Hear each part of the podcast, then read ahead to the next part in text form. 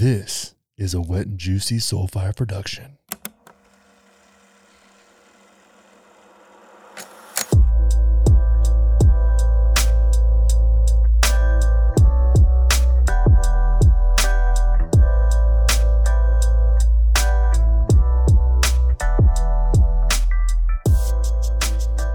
People been talking, talking, talking about people. people.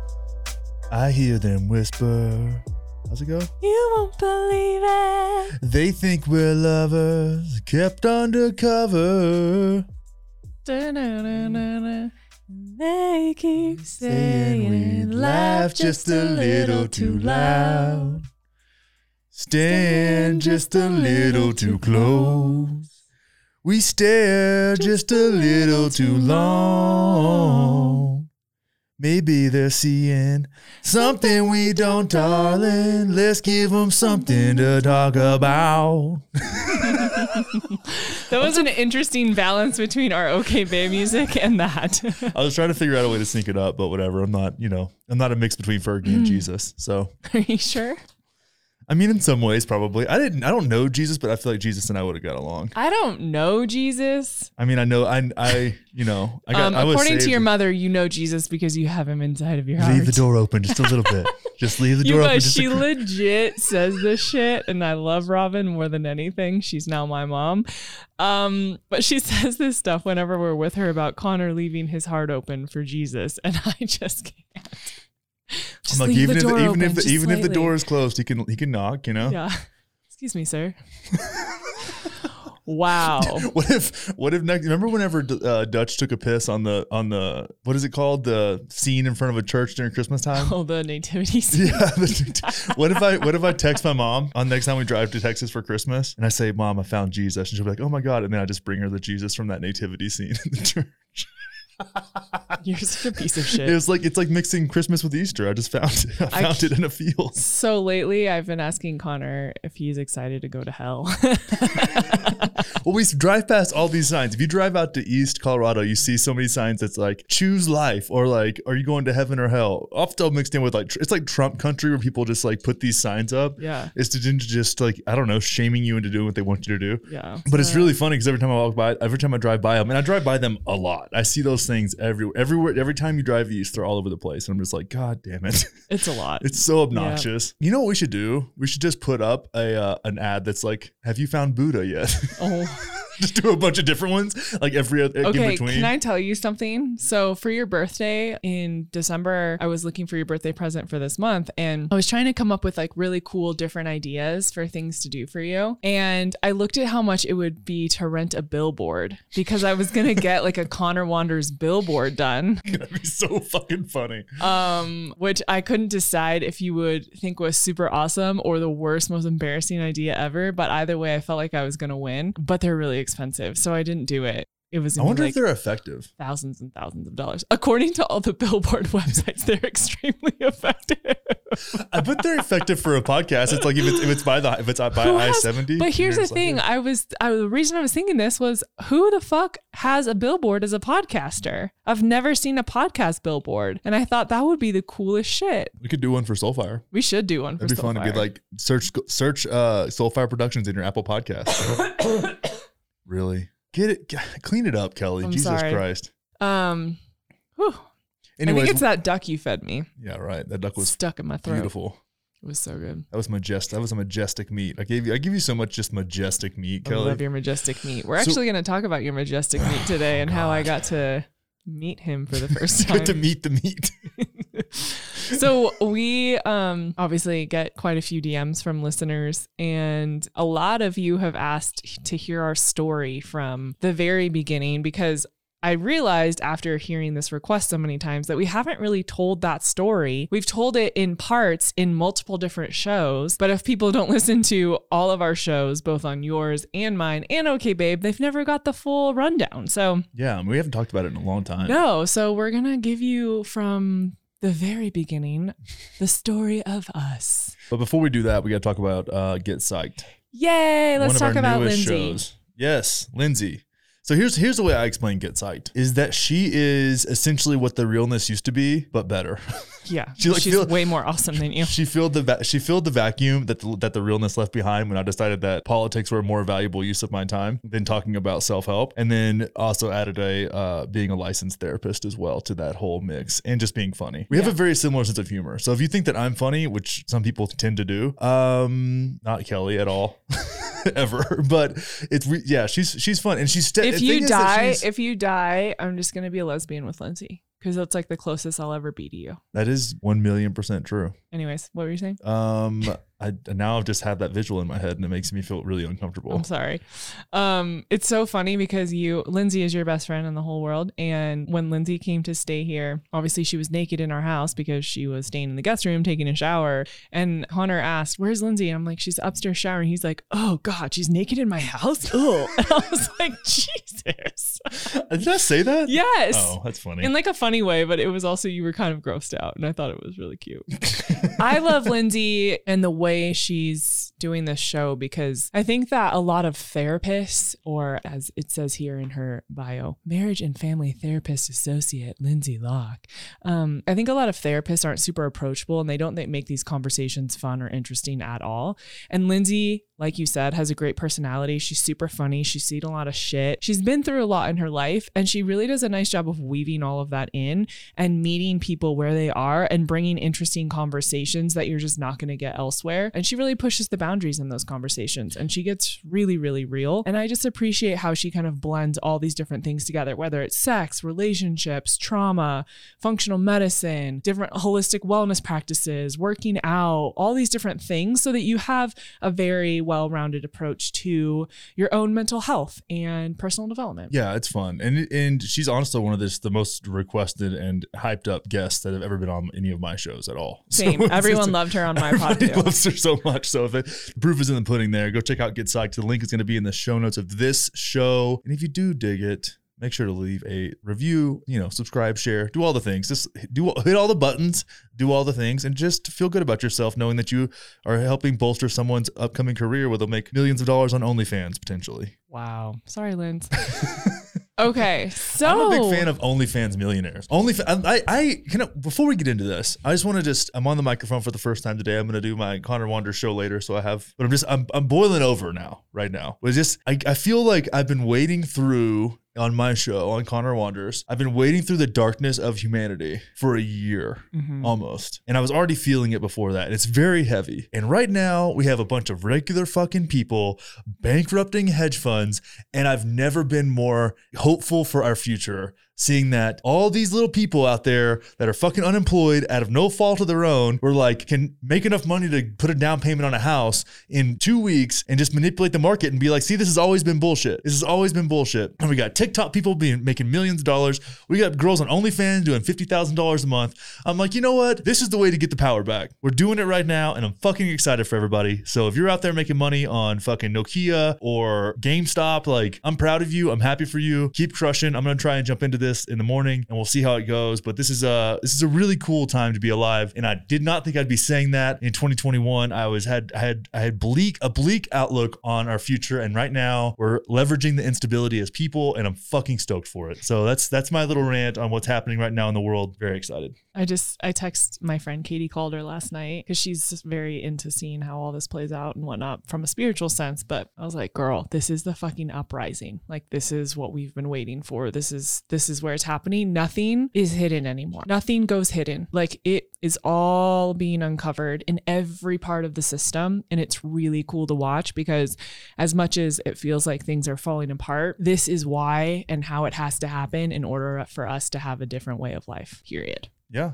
And and how how the, the powers that be handle this will say everything. Well, yeah. Everything. Well, you it's better like, oh, not handle this like Coco and yeah. just run us into the ground. Oh, it's like, oh, you're gonna keep you're gonna keep people that are unemployed from making money in the stock market now. But everybody can trade. Everybody. It's and this is a funny thing is like they're like, hey, you know, if you don't like Twitter and Facebook's moderation, make a new app. Well, we saw how that happened with Parler. It's like, well, now we have a situation where everybody can trade uh, in securities, and it's like, cool. Well, now you're getting shut down and you can't you can't buy because it's it's volatility in the market. And I'm like, well, these hedge funds. been tanking, putting business, like bankrupting businesses on their, like this is karma. Yeah. This is, this is a karmic cycle. This is what's, ha- this is what happens. Ooh, woo woo Connor comes when you, out to when play. You, it is, it very much is. It's like, listen, you can only do this for so long. This doesn't matter. Like the riot is some, somebody was arguing with me the other day about not arguing, but saying like the Industrial Revolution create like has po- positively impacted the world um, in numerous ways, right? Like going on and on. And I'm like, yes. And the Industrial Revolution, like these are both true. The Industrial Revolution created the rise of socialism because of the way that workers were treated. It also gave us the forty hour work week without mandatory overtime, time and a half pay, and weekends. You know what I'm saying? Like all those things happened at the same time. Like so many things can be true at one time. So it's really interesting to see how this is all playing out. I'm very excited for it. Yeah, same. I think this is only going to be good for everyone involved. I think so as well. Very stoked. Full stoked right now. Full, Full stoked. stoked. Um, okay. Well, Con, I, where should we begin? Um, Says Esther Perel. Where were you at emotionally, physically, spiritually, metaphysically in the ethers? Um, bef- like when we first engaged in dialogue. Who? Well, I, um, I told my friends yesterday that I am a lesbian in a extremely healthy, uh, stable, hetero relationship. And they were like, how does that make you feel? I said, pretty fucking awesome. Back to two years ago, literally, it was like two years ago, almost our anniversary, babe. I was swearing off relationships. I was like, this shit sucks. I was coming out of a really uncomfortable, sad breakup, and I didn't want anything to do with dating, nothing. I was really ready to dive into my spirituality, my personal development. I had been in that for a bit and healing from chronic illness and all those things. But I had kind of come to a place where I felt like I was hitting a wall. Everywhere I went, I couldn't really get more access to what I felt like I needed to see for myself. And so I really wanted to do ayahuasca for the first time. So I was just in a huge transition and shift in my life. Definitely not looking for love. What about you, babe? Um, I was Was, I was just having a good time. I had been in California for what, four months at the time. My business was doing a little better. I was figuring things out. I was making pretty fun YouTube videos. I was working a lot. I was learning how to, I was learning a lot of new skills. I was dating a couple of people, um, casually, you know, just having a good time, drinking a lot of coffee. Living at Phil's. Living at Phil's and Better Buzz, depending on, Damn. you know, what my vibe was that day. Miss it. I know, I do miss Phil's. Um, as cliche as that is, we're such basic bitches. Yeah. Uh, okay, it was really, Karen. it was like, yeah, I really wasn't, but I had made a commitment to myself two years earlier that I wasn't going to try and find anybody. I was like, I'm just going to do me, the best that I can do.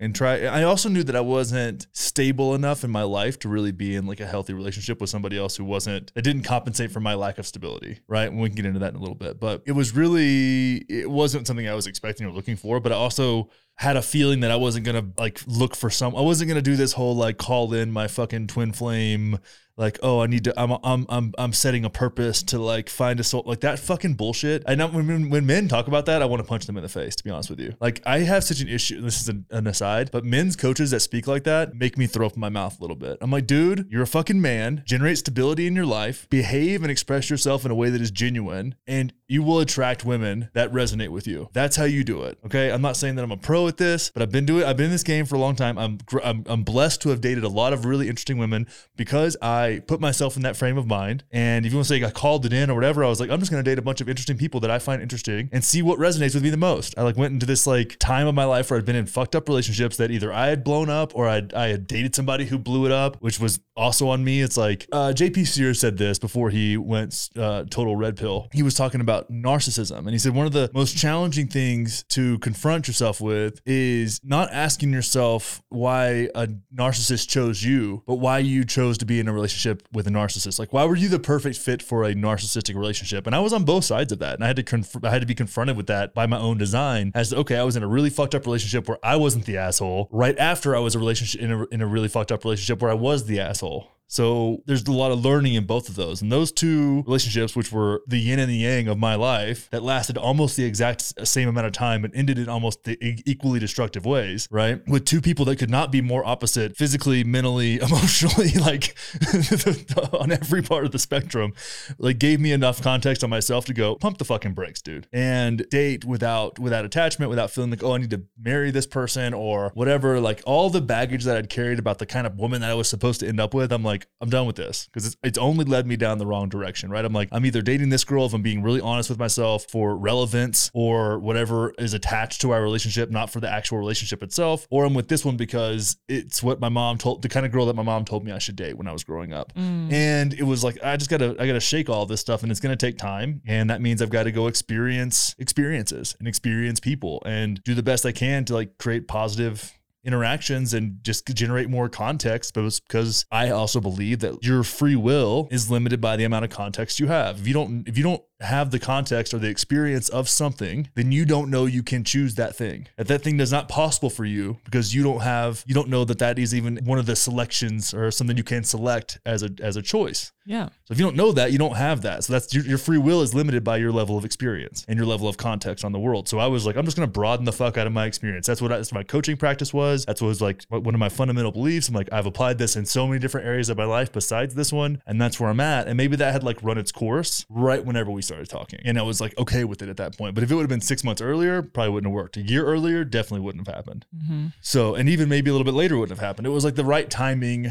I had a little bit more stability in my life than I had had previously. So things were moving, like trending in the right direction um, as far as that goes. So I felt a little bit more um, capable of being in a healthy relationship, which is I, I wouldn't let myself, I wouldn't open myself up to a relationship unless I knew I was in a place financially or emotionally where I was capable of being in a healthy relationship, because I'd always been in denial about that. And I was fucking twenty-six, twenty-seven. You know what I mean? It's like, I thought I knew, but most twenty-six year olds think they know what the hell is going on. Like yeah. there's no, there's no person in the world more dangerous than a twenty-six year old.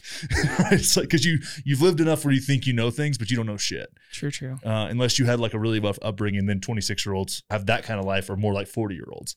So that's, that's where I was at pretty much. Yeah. So my team had reached out to Connor, and it was his birthday two years ago, so almost to the date, and wanted to pitch me to be on his show. Because you had found me searching ayahuasca pods. Correct. I had been looking for ayahuasca, found your podcast, binged, listened to so many shows, told my team, I was like, reach out to this guy. So my team sends you an email, and Connor, take it away. It was a really poorly written email. Like it was, I mean, literally the tagline, the, the, whatever the title was or whatever that's called, subject line was said, uh, local celebrity Kelly Tennant would like to be on your show or something like that. I mean, I can probably pull it up. Let me see if I can find it. I'm going to just search local celebrity Kelly Tennant. Okay. Let's see what comes up. He says he's going to put this inside of our vows, which I really hope he does. Here we go. Here we go. No, no. Okay. Um, I fucking hate you. Okay, the subject line. I was wrong about the subject line. T V broadcaster ditches the Dodgers for the health of it. Oh, Jesus Christ. That's even worse. Solid pun there. Um, oh, man. Connor, your podcast is super important to local celebrity Kelly Tennant. Kelly would like to inspire your listeners oh, with her unique journey into helping others with authentic conversations in service of healing emotionally and physically. For the record, I have a new assistant. But this is like, this is, this isn't out of the, out of the, out of the norm. No, this is like, a, this pitch is a normal pitch, pitch email. We get these all the time. So she went from glam T V broadcaster in front of millions for the Lakers and the Dodgers, being called crazy for ditching this dream job, taking the toxic makeup off and putting her health and her best self first. She's championing over chronic pain and years of endless health battles, no longer hiding her journey in front of the camera, but instead crushing it as the leader for others searching for answers in health and wellness. Kelly only asked to collab with those who she strongly aligns with, and we'd be proud to work with you. Uh, her one sheet's attached. Let's connect her loyal following, combined over fifty-four K across platforms, to, to your podcast. Check out how Kelly's helping women to make better decisions through their lives and recent support she's working with, blah, blah, blah. Okay. And then I responded and said, hey, Carrie, thanks for reaching out. I hope you're having an awesome day. I do get these guest requests pretty often, and I'd like to know if Kelly or yourself has ever actually listened to The Realness. We do talk consciousness, personal development, and growth, but not without a fair amount of ridiculous banter about sex, dating, psychedelics, and general ridiculousness. I feel this is important to know before we get on the mics and start chatting. In this situation, I'd love to do a podcast swap and come on the platform as well, which is Kelly's old show. Um, I feel that I could bring as much to her audience as she would bring to mine, on top of the fact that I think it would be fun as hell, which is the most important thing. Lastly, I do all my shows shows in person. So yada, yada, yada. Okay. So at this point, you're thinking there's no way she's ever listened to the show. That actually wasn't as dickish as I thought it, it was. It wasn't. I know. I thought I was actually more of a dick. It was kind of a dick. And then she said, she sent Kelly's quote. It says, please let so, Connor no, know. So my assistant forwards this to me and goes, let me know what you want me to do with this. And I read it and I start laughing and I'm like, oh, hold on, honey. So what did and I then, say? And then Kelly, she sends Kelly's response. I wish, why didn't you just respond, by the way? That would have been the most like grown up thing to do. Oh, I don't know. You just give it to somebody. Here's my response. Send it to them. Um, over delegating there, Kelly. Uh, please let Connor know I love his show. I actually just finished this episode with Mike Bledsoe and Anat Perry and loved part one on ayahuasca. Need to start part two today. I'm heading to Santa Cruz for my first ceremony at the end of February. And she talks about the, yeah, just the serious and importance of experience. And the childhood trauma conversation is one I have often and care deeply about. It's refreshing to hear men talk about it. Also, I appreciate his banter, swearing, and open responses, especially when he's answering caller questions. I have a mouth of a sailor, so hell fucking yes. It was really cute. It was a cute. So then we got, then we started scheduling after that. Um, and I apologize for being kind of a dick, but it was really, it was really. You were like, like sorry, I get a lot of bullshit, and I was like, I totally understand. It was. I great. do. It's just, and then so many. I normally would have just deleted that email. Mm-hmm. I was just feeling a little froggy that day. Well, it was your birthday. So yeah, I was actually about to. Go, I was about to hand, head to San Diego to go have some beers. And then after that, I followed you on Instagram. We started DMing all the time. Mm-hmm. So we D M'd, we D M'd, we D M'd. It started off incredibly innocent and just like friends. I didn't feel like either of us were trying to like get in each other's pants. It was like really just kind of having conversations. Yeah, I mean, I only do. sent you a picture of my dick like once a week. Yeah, which was a lot less than normal. So I was like, oh yeah, he only wants to be friends. Um, So then Connor asks for my number. He D Ms me and says, can I have your number? And I said very quickly, by the way, no. Just no. I was like, oh God. No, period. And I just sat there. And you know, when you're waiting to watch someone respond and you're waiting to see the three dots. And I literally just held my phone in front of my face for however fucking long it took you to get your shit together after being denied so brutally. I just waited and waited and smiled and waited. I was in my kitchen like, God. God damn it. Because I was like, I don't know if this girl's like into me or what. I was like asking my friends, like sending screenshots to people. I was like, I'm just confused. I don't know. We were playing games from day one, babe. Yes, yes, we were. So then he, I think you say something like, oh, okay. And then I said, just kidding. Here you go. And I sent him my number. So then we started texting and voice messaging. We never got on the phone for six weeks. Yeah. So we started messaging and we really connected after I got back from the ayahuasca retreat because I was having a really hard time with integration and I was shaking. My whole body was physically shaking for about ten days. And I didn't know who else to talk to. I had only had one friend who had ever been. And so I'm like, fuck it. I got to message this guy. Like he seems to know what he's talking about. And so I just D M'd you or I um, voice messaged you this long voice message explaining everything. And you so quickly got back and you said, you're fine. You talked me through it. Um, you gave me context as to what was going on. And you just said, I'm here. If you need anything, you know, whatever it is. And so that's really when we started to talk a lot. Well, that's, and that's also how, how I would have treated any friend that yeah. was going through that situation. It was just, and not that I have like the most ayahuasca experience. I most definitely don't, but I do have a pretty solid understanding of like what's going on, what's normal, what's not normal, what's a little bit intense, but also normal. Like there's, you know, I've been around enough people. That's one thing about being around people that have done it a lot for years and years is that you just hear enough stories to know like, okay, this isn't the first time this is happening. Where if I had done it one weekend and you sent me that, I'd be like, oh my God, go to the hospital. Like, yeah. You know what I mean? Right. Like, uh, you're having a stroke actually. Yeah. Um, But it was one of those things where it's like, that happens. I've been around people that have had that similar experiences, yada, yada, yada. Like just breathe, take it easy. Like it's going to be a lot. Like you're, you know, you're shaking a lot of shit. You mm-hmm. know, is what it is.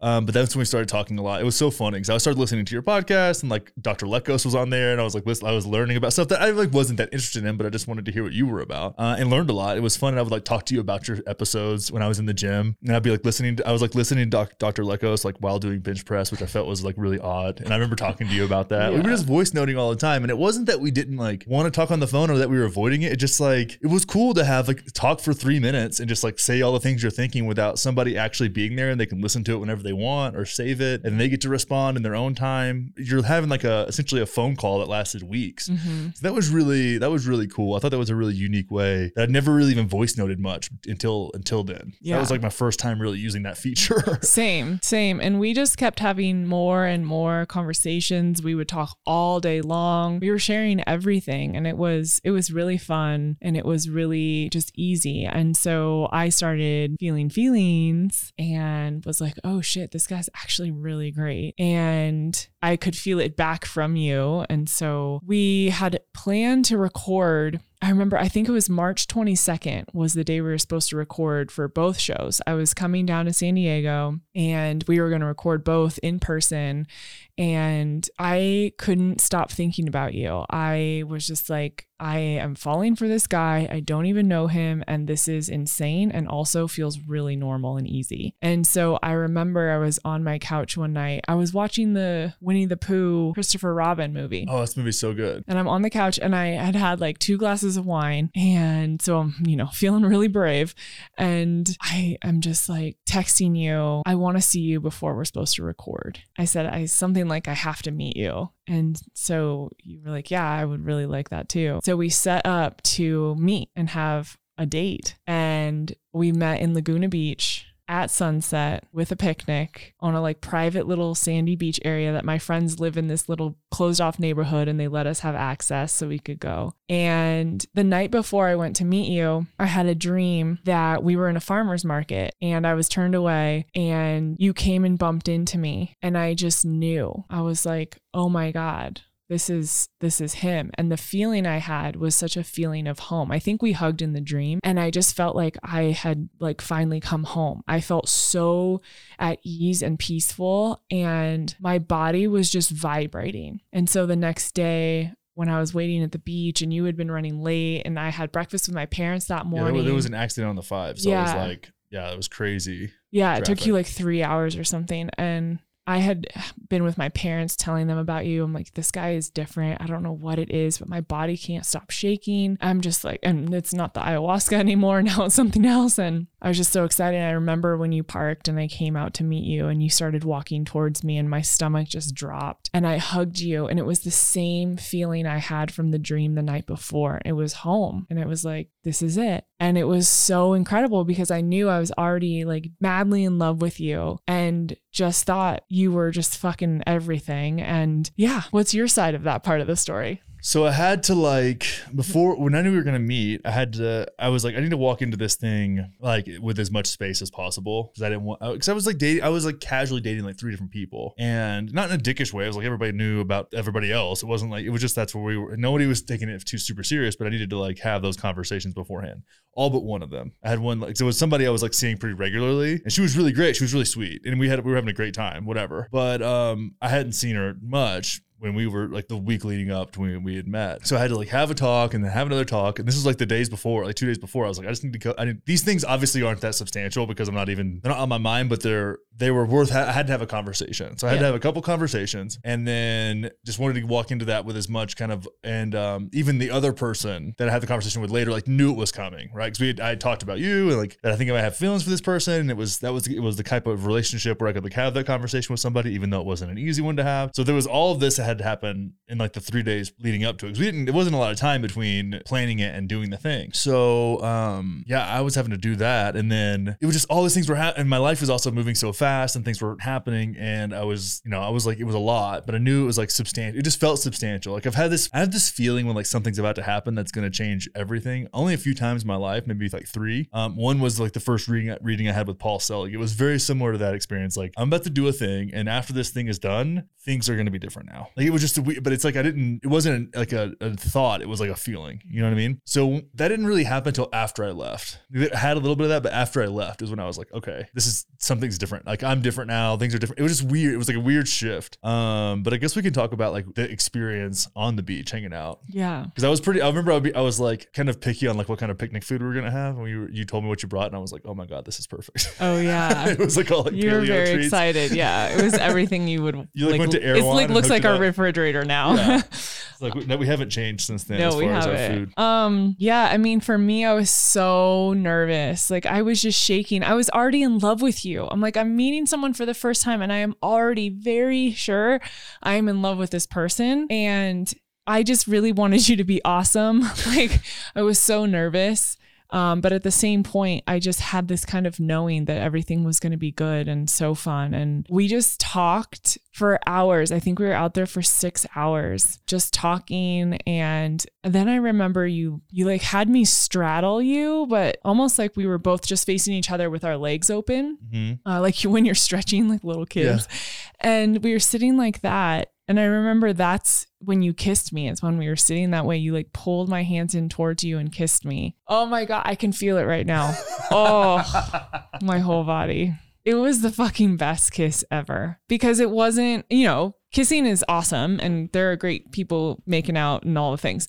But that was like the kiss that for me, I guess that's like everything just was like stars and, you know, U F Os and aliens and unicorns. And no, I just, I felt everything. My whole body was like, fuck, yes, please, more, need, yes, yeah. Mary, this one. D C Z. D C's your frame, frame. um, So I don't know, the whole time, I mean, we talked about everything. We talked about really, really personal things that you don't really talk about on a first date. We It wasn't a first, I mean, it was a first I know, time we but, met, but it, we've been talking for so long, it felt like. Yes, but still, it was the first date. Yeah. And we literally laid everything on the table and I was like, here I am, here I am. Okay, do you want me? Is this what you want to sign up for? Yes, okay, let's do it. And then Connor was like, so I just want to know what this is, you know. Well, I was confused. Jumping the gun there. I wasn't jumping what shit. What are we? Like, I didn't, is this a relationship? Not, that's that literally what Connor said. How that happened. I was like, so what do we do? Because we obviously didn't live. I lived in San Diego and you or North County, and you lived in L A. And it was just like, I don't. What do we like? What? How? Uh, my thought was that's exactly how he was, by the way. Yeah. Huh, so, um, huh, my, and what I really should have said is like, marry me. No. Here's this ring pop. yeah. Um, I was uh, basically what I was asking was like, how serious are we taking this? Yeah. Because you would just come out of a relationship. All this other stuff. I was, it was, it was more. You had, which was a red flag for you for sure. One million percent. Of course it was. You were like, oh, okay. Well, and also like, I'm not down to, if I'm like going to invest time, in, like I don't mind being someone's rebound if I like know I'm someone's rebound. Yeah. You know what I'm saying? It's mm-hmm. like, I don't mind, like whatever. Like I, I'm, I'm actually pretty good in that role for somebody. You know what I'm saying? Yeah, it's like, I would imagine. It's like, yeah, okay. Like I'm not attached to this, but I can like pretend for a little while. It makes you feel better. And we both benefit from it. And if it sets you back on a better trajectory and I feel like it's a healthy thing, then cool. You know, you're healing Palo Santo dick. Oh my God. uh, but I've also been, I've been in that situation. Like I have that personality, therefore I end up in that situation. Mm-hmm. Not, not a, like a stretch to say that.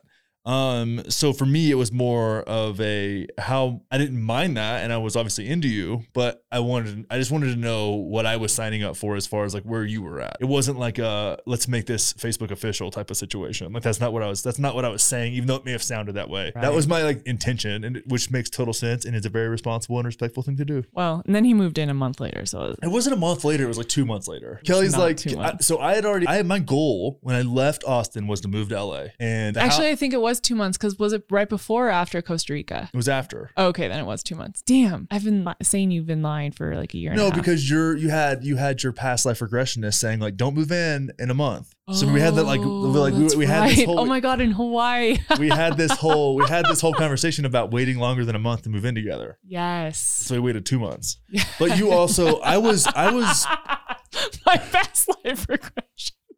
Do you know how stupid that sounds? Oh my God. I'm going to do a, a BetterHelp ad in like ten minutes. And that is amazing. Here, let me talk to my therapist. No, my past life regressionist. I'm sorry. I don't yeah. know why I think Which that's Which was so also funny. very, a very funny guy. Yeah. Um, oh wait, he did it. He did a reading for both of us together, right? Oh no, he did it for me. And then I called you and it was for both of us. Yeah. I am so crazy. Okay, go on. Yeah, it was a whole thing. And I was like, that's fine. And you were telling me this and I'm like, okay, like that's cool. Like I'm I'm straight. But I, my whole goal in leaving in leaving Austin was to move to L A. So mm-hmm. I, would, I, I had put in a six weeks notice at my apartment or at my house that I was living in, which was just like, that's that was the requirement. And I knew I had you know, I had six weeks until they found somebody else. So they could start looking for someone else. It wasn't like I was ready to leave right then. But then I think you assumed that that meant I was moving in with you. And I was thinking about moving into... You're like, I, I was, gave notice at my apartment. And I'm like, okay. But I was looking at apartments and um and like mother-in-law houses. And I, I was looking at other places to live. I wasn't planning on moving in with you. And you then, never told me that. Yeah. I had like a list. I was looking You've at... You've literally never said yeah. that before until right now. Well, because you, you made a... fuck. You did what you did. And you did what you do, which is like take control of the situation and like start making a bunch of plans. And I was like, all right, whatever. And I didn't know enough to Did like. Did I really? Yes, I'm sorry. one hundred percent. Did I you, ruin your plan? And then, and then you blame it on me for moving in with you, and I'm like, you basically forced me to move in with you. Like you didn't give me an option. You would have. No. You would have ended this. You That's some bullshit, ladies, and you know it. You would have ended this if I would have been like, uh, I'm moving over. I'm moving to uh, over here to what's it called? Uh, I want to say Lana Del Rey, but that's not right. Um, Marina Del Rey. Marina Del Rey. I'm moving in with Lana Del Rey. Yeah, I would have ended it. No, but I was, yeah, I was looking. Oh, I had, wow. I had a few friends that lived in that area. See, another way I manipulated and controlled the situation without oh, you even told, having you the fucking intention. Took the reins then, on the whole. And then projected all the blame onto you yeah, for oh, two years straight. one hundred percent. I'm like, and every time you say that we moved in together in a month, and then I like told you, I was like, I didn't say any of those things. Like literally none of those things happened, but I just like let you believe it because it's kind of funny. Because you every time you say it, I'm like, that's not how that happened at all. Like I was, I was like, and I had, I was, I had the Costa Rica, the, the trip to down to Costa Rica. Rica plan. Mm-hmm. So I was like going to make for the first time, I was going to make like five figures in one experience. Yeah. Which I was like, that's what I was going to move, shift into doing more like a couple of those a year. Just because that would added some, again, I would, my goal was like my, I think my intention for that year was like stability. Yeah. So I was like, okay, I can, I can pay for a fucking fifteen hundred dollars studio, which sucks, but I'm going to do it. And I had my deposit money now. So I had my situation set up where I could, I could afford it. And I was like, and living here will give me access to things that will help me make more money. Right. I had um, a few people that lived in that area, like I said. So it was like, that was where I was planning on going. I wasn't planning on moving to Westwood and living in that part of, but it just, it just worked out that way. And, and we were already spending like, I think during that process, I started spending the week weekends with you, and I was spending weekends with you, and we and it like worked out. Yeah, it was like it was it started feeling more natural. Mm-hmm. You know, and we were like grocery shopping together and whatever, and like working just, out and yeah. yeah, going to the gym together, and so, so it all it ended up like feeling really good. But that but that was not the plan when I gave notice at all. Wow. Okay. See, this is why we record, because this is the only time you ever tell me anything. But I was looking at places that I could get a shorter lease, because in case yeah. we decided we wanted to do something or move into a new place or do whatever we were going to do, which mm-hmm. I'm really glad we didn't. And you were also looking at buying a house at that time. Remember yeah. that? Mm-hmm. So that was a thing that we were, you know, I was like, well, if that's the case, then we'll we'll probably wait till she does that and then move in together in, in her house type mm-hmm. of thing. So there was a lot of a lot of moving parts, but you keep saying that you make you, you make it so simple as like, I was like, I'm moving in with you now. And that's like by no means. So funny. So right after we did the beach, the next day we talked, and I was, I, all I wanted was to be around you after that. I was like, I need to be around him. Well, and our podcast was like three days later, yeah, three days later in San Diego. And so I messaged you and I said, hey, what do you think about me coming down to San Diego before our podcast and staying for a few days? You were like, yes. So I came down on Monday, didn't I? Uh, I don't know what day it was. But I think it was early. The next day, or maybe it was Tuesday. Anyways, I came down. Yeah, it was. I came down Tuesday, and we were meant to podcast Wednesday, and I got a hotel in San Diego just because I wasn't, I honestly happy to bone you, but wasn't trying to sleep with you that at that time. And so I got a hotel room thinking we would stay in separate places. And of course, the second you came to me, we didn't separate for three days straight. Yeah. And stayed at the hotel together. And we just talked, and you actually shared your Paul Selig reading recording oh, yeah. with me. I played that for you. Within like twenty minutes of getting to the hotel. Yeah. And you cried. When did I cry? During it. Oh, I did. Yeah. Wow. And it was like this beautiful moment. And apparently you crying makes me horny, because then we had sex. Well, then we Shortly had sex, which was the really interesting thing, because yeah. I had done ayahuasca. What was that? How how far before was that? When I you went in November, and this was March. Yeah. So five months. So, been, but I had had this experience. So I had this crazy, we're all over the place, by the way. This but is whatever. Great. Um, I had this crazy ayahuasca experience, one of the most profound experiences of my life. And my intention going in, so a lot of times when you do ayahuasca, I recommend like teach me or show me or grid like starters for that way. It leaves it open. Like mm-hmm. show me or teach me or something. Show me what I meant to see. That's yeah. what mine is. Yeah. But like mine was, it's like, it, it could be anything, like my purpose, my, you know, my, like my shadow was one I've done before. Um, but I said like, show me my heart, because I was feeling, I used to do these meditations where I could get, really get into like my heart space. Right. And that was really important for me at the time, but I had kind of lacked access to that. And I was also meditating more at that time. So it was really, that was something that was really important to me. So I had that intention going into this ayahuasca experience. But what happened was I went in and I had just started, I had this experience where I just kept dying over and over again as different people, like, like being like brutally murdered or starving to death or being like an, a Vietnam citizen being shot, like an innocent civilian being shot by like American soldiers in the Vietnam War, like all just like crazy shit. Oh, uh, more than I can remember, but it was just over and over and over again for hours. And it was gnarly. But then at the end of the, at the end of the experience, because if anybody out there has done ayahuasca, you can, you kind of lose yourself. Like you kind of forget who you are. Like by the end of that, especially an experience like that, where things happen so fast, you kind of forget that you exist. And that's where I was at. So I remember coming out of it kind of and starting getting my bearings back, and I felt my arm. And I always feel like I used to, when I was a competitive athlete, like my arms were bigger. I was like a little more bloated. I was like a thicker, a thick boy, you know? And I remember feeling the skin on my arm, how it's a little looser than it used to be. And like, I used to always give myself shit about that because I'd gotten so like what I considered small. It's my body dysphor- dysphoria or whatever it's called. Dysmorphia. Dysmorphia. And uh, I was like laughing about it. So I was like following my left arm up my body, just kind of like pulling on my skin, just like laughing. And then I remember putting my hand on my chest and like feeling my heartbeat and having that contrast with having died over and over again, dozens of times or whatever, and feeling my heart, like my physical heart, not my like metaphysical heart, my like physical heart beating, and just had this wave, like overwhelming wave of gratitude, mm. and just started sobbing, right? Of course. And I'm just like, just grateful to be alive. And that was just such a beautiful, it's like ninety-nine percent of that experience was fucking terrible. But the last one percent was like, made it all worth it. And then I had a, this, this like blue, it was like a, a dark face, but it had like blue lines all over it, like glowing. And it was cool. It was like a design on this face. And it just popped up in front of me and said, "A warrior stands up for their people." And I was like, okay, like it, it, it seemed out of context. And that was odd. So I was having these like brief visions at the end of this thing. And then I saw this, me and Mike Salemi were talking about this because we both had a very similar, like ninety-nine percent dark, one percent light that like over, that over, you know, took over the whole entire thing.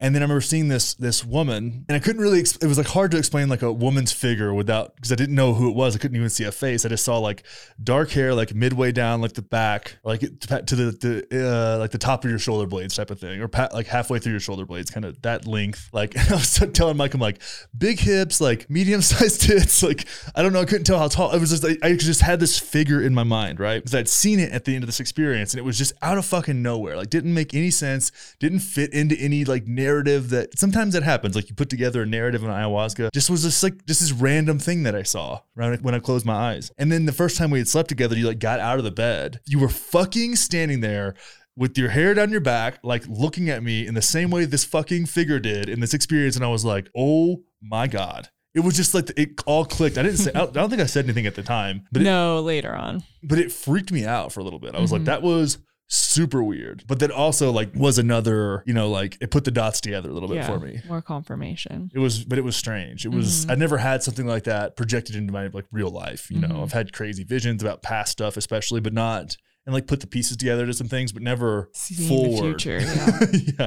It was very strange. So I had, when I was in Hawaii, which was right, was it before we met? Yeah. Uh, no, yeah. It was before we it met was right in real before, life. Yeah. It was before we met in real life. I was in Hawaii and you went to a wedding with Lindsay. And you text me a picture of yourself. You sent me a selfie in your blue suit and your hair was cut. And I remember exactly where I was sitting on the beach in Hawaii. It was early in the morning. And I said, oh my God, it's him. Because my past life regressionist, Yaroon, had done a past life regression with me in August of that year before. And I saw the future, which is very rare to do. And I saw me in my house with my husband and my child. And my husband looked exactly like you. And it was insane when I saw that selfie because it was like my whole life flashed before my eyes. And I was like, it's him, it's him, it's him, it's him. Holy shit.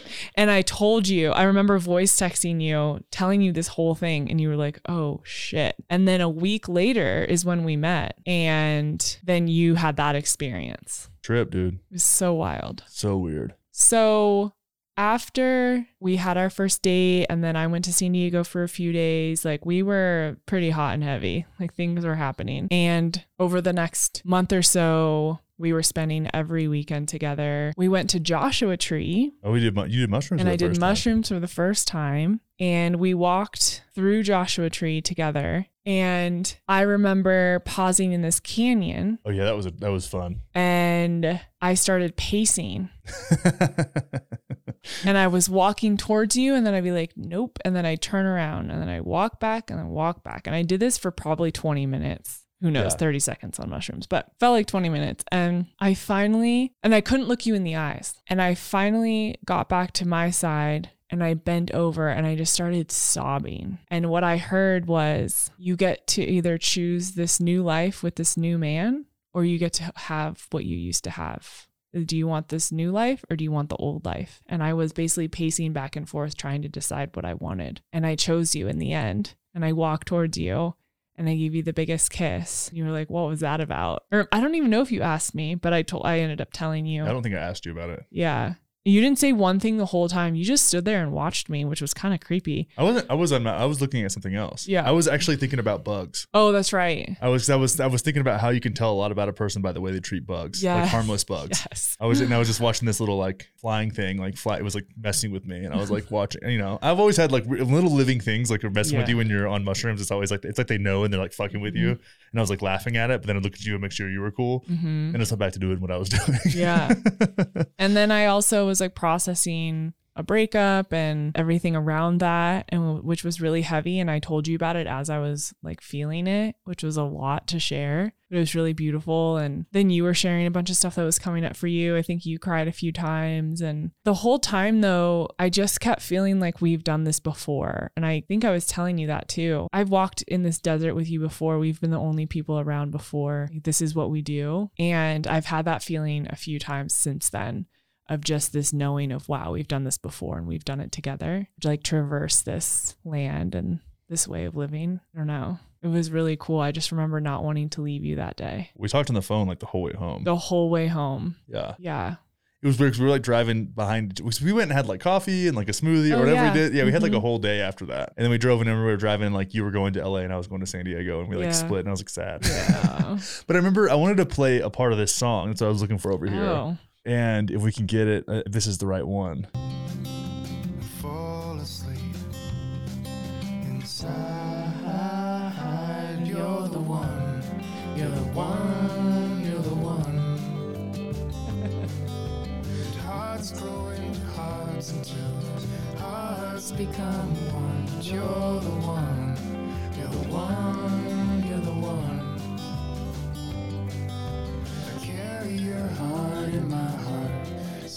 Found that song right when we met and I was like, okay. But yeah. Yeah, that was. We were like holding hands. It was very sweet. Yeah. It was a very beautiful moment. One of the most beautiful moments of my life, I'd say. On really? The P C H, the sun was going down. We also saw some banging sunsets Babe, the first couple suns- weeks we were seeing. Beaches and sunsets was like our love language together. It was those so first cool. couple months. It was really cute. It was really special. And then, yeah, we moved in together and things. I think after that, everybody knows kind of what yeah, happened. Yeah, I think we can briefly recap. So we move in together. We do somatic therapy together that summer, which was super intense. Then we do my big event together in L A. Oh, it yeah, really became right like ours, which yeah. was so cool. Ceremony Wellness Live. And the and Sea Daddy's Boho Lounge. With Lynn's. That was amazing. um, but that was really a big deal and a big undertaking. And so grateful we got to do that together. That was really special. And then, so during this process, the weekend before the event, we fly to Denver to look at houses. And find the house that we want, put the offer in, get the house. So the day after the event, we start packing up our entire lives. And you had just moved in. I've been there for six months. Well, yeah, but like, that's not that long. Yeah, but I also didn't have a lot of stuff. I was no, packed up no. in like two hours. Yeah. And so we pack up and that next weekend we drive to Denver and we closed on our house. We were in an Airbnb here for a week and we closed on our house a week later. It was like a three week process, which was insane. And that's, then we moved in here. And that's how, that's where we're recording from right now. Yeah. So we have our studio downstairs. And, and then COVID happened. And then COVID happened and we you were... completely changed your trajectory. We launched Soulfire Productions, which we had been talking about since the summer, then finally started building it in November and then launched in January of twenty twenty. And so we both kind of went into that and, and then all the tragedy and hard stuff we've talked about before yeah. throughout the year. And I think, you know, it's interesting to be recording this right now because I said this in bed last night. I said, I am so happy. I'm so, so happy. And after everything that we went through over the last year, to be in this place, it's a reminder that life can be so fun and so good. Mm-hmm. And you said last night in bed something along the lines of, what did you say? I'm going to let you say no, it. No, I just said like, things are really great and I hope I don't like fall off a cliff and die and I'll be really sad. You just kept saying like, this is a really healthy relationship. Like, I hope I don't fuck this up. Like, this is really healthy. But I didn't like fuck it up as in like, no, yeah. And I said, and are like, you going to self-sabotage this? And you're like, no, I just don't want to die. And and then I'll be like, damn, that was really cool. Yeah, no, I'll be like, no, not now.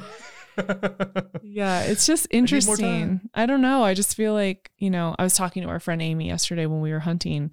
She was just saying, you and Connor have been through so much in such a short amount of time. And I said, yeah. And the way we kept responding and choosing to show up and, and all of those things, we were able to bond and grow together through tragedy, as, like as individuals and as a couple, rather than what could have completely destroyed us. Yeah. I mean, between COVID and Remy and your mom, it's so many things. Like it just has been, been crazy, crazy. Yeah.